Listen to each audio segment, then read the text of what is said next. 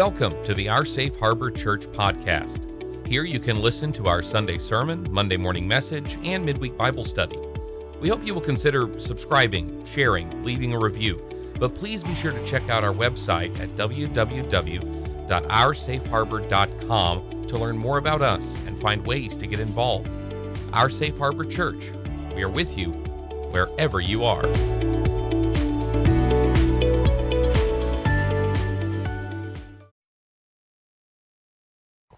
Good morning, church. It's Josh Turner again from Washington. Thank you for letting me be part of your services and peace be for all of you. So, I was thinking today about our responsibilities to each other. And what I mean by that is as partners. So,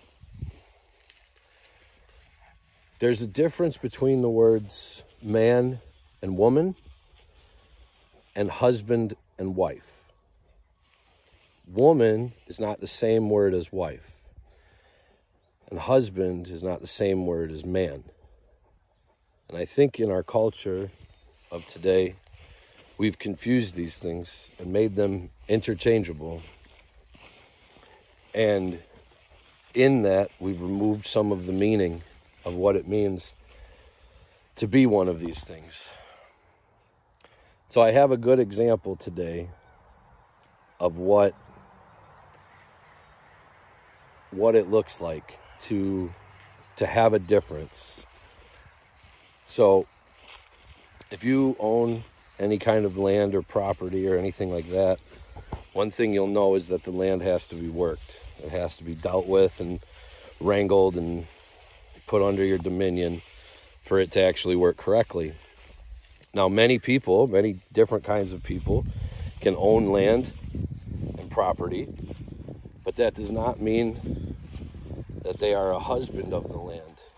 Now, I know that might sound a little weird, but Noah was called a husband of the land. And what that means is you take care of it, you are its steward, you look out for its best interest, you are its guardian. I heard a wise man say, well, at least I consider him wise. He said, Men and women shouldn't live together. They shouldn't coexist together because they're complete opposites. They deal with things differently and they're like oil and water. And what he said after that was, But husbands and wives, they were built to be together. And this is the difference.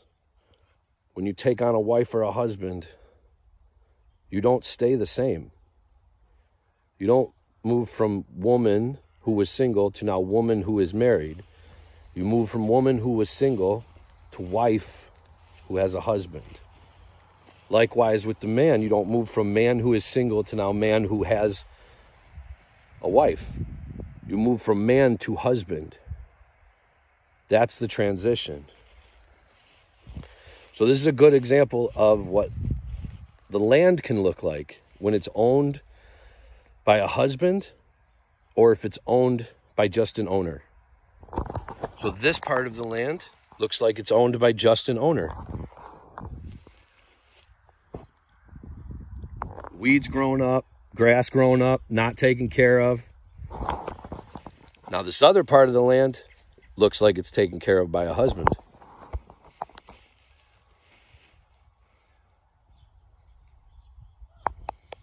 Ready to use, ready to go, taken care of. That's the difference. This difference comes with dogs too.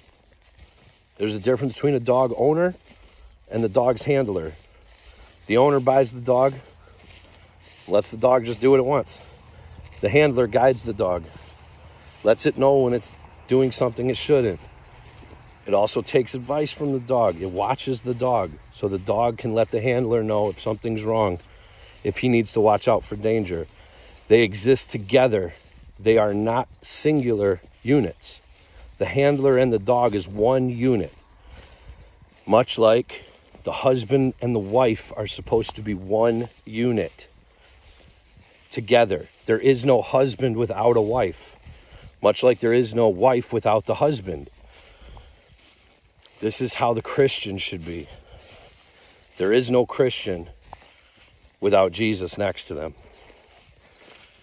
There is no Christian who puts themselves first. Because if you put yourself first, then by definition, you've moved out of the character of Christian and into something else. Because the Christian is called to love. And to love means to put yourself behind the interests of the things that you love.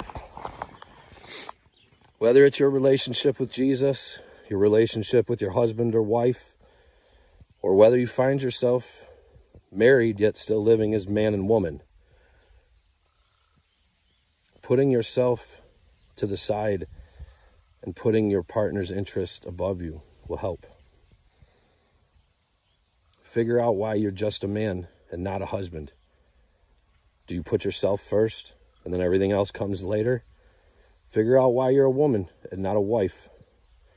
Are you waiting for what he's going to give you before you give him what he needs?